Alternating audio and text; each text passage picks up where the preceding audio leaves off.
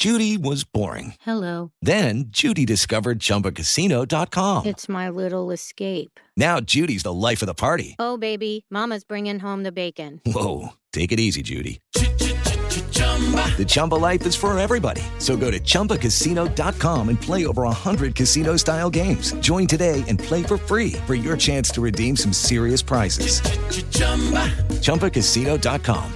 No purchase necessary. Void where prohibited by law. 18 plus terms and conditions apply. See website for details. Siete en punto, panorama informativo 88.9, información que sirve.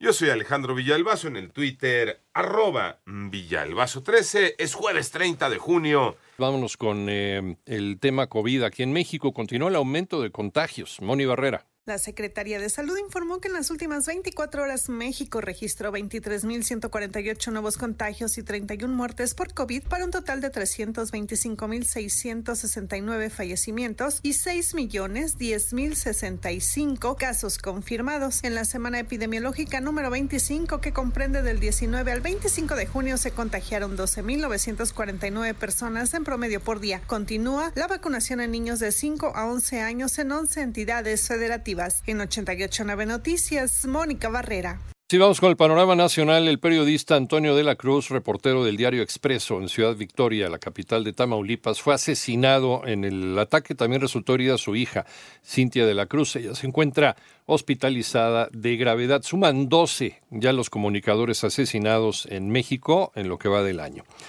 Y por otro lado, el secretario de Salud de Puebla, Antonio Martínez García, informó que se reporta como delicado el estado de salud de una niña de nueve años de edad, que resultó herida de bala durante el tiroteo ocurrido el martes en un centro de vacunación contra COVID-19.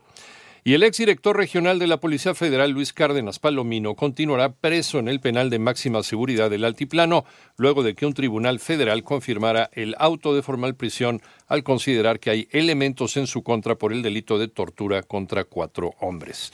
Los migrantes mexicanos, quienes murieron en el tráiler ubicado en San Antonio, Texas, eran personas originarias de Guanajuato, Veracruz, Morelos, Oaxaca, Estado de México, Zacatecas, Querétaro y Ciudad de México, informó Rubén Minuti, cónsul general de México en San Antonio, Texas. Detalló que de forma preliminar habría 27 migrantes fallecidos de nacionalidad mexicana.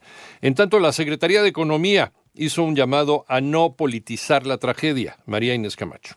A dos años de la entrada en vigor del acuerdo comercial TEMEC entre México, Estados Unidos y Canadá, el balance ha sido bastante positivo, pese a quienes buscan siempre el negrito en el arroz. Así lo afirmó la secretaria de Economía Tatiana Cloutier al referirse a las nuevas medidas anunciadas por el gobernador de Texas, Greg Abbott, de colocar nuevos puntos de revisión de camiones en autopistas tras la tragedia ocurrida que dejó al menos a 53 migrantes fallecidos. Y hoy acabamos de vivir la prueba de uno de ellos, la tentación de aplicar medidas restrictivas al comercio para proteger a la producción nacional. Ante los secretarios del Trabajo y de Agricultura y representantes de la iniciativa privada de nuestro país, la funcionaria federal agregó. Me parece que el gobernador de Texas se equivoca al querer politizar un tema de una tristeza como la que acaba de pasar. Creo que el problema estribe en otro lado y tiene que ver con temas migratorios, con temas que hemos conocido desde el pasado. 88.9 Noticias, María Inés Camacho Romero.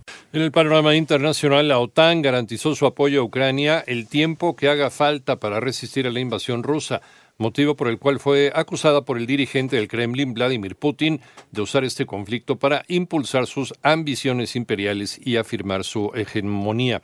En tanto, el principal acusado por los atentados terroristas de 2015 en París y Saint-Denis, Salah Abdeslam, fue condenado a cadena perpetua sin posibilidad de libertad condicional. Se trata del único superviviente de los comandos que llevaron a cabo las matanzas en la sala de espectáculos Bataclan y en varias terrazas de París, en el estadio también de Francia, de Saint-Denis.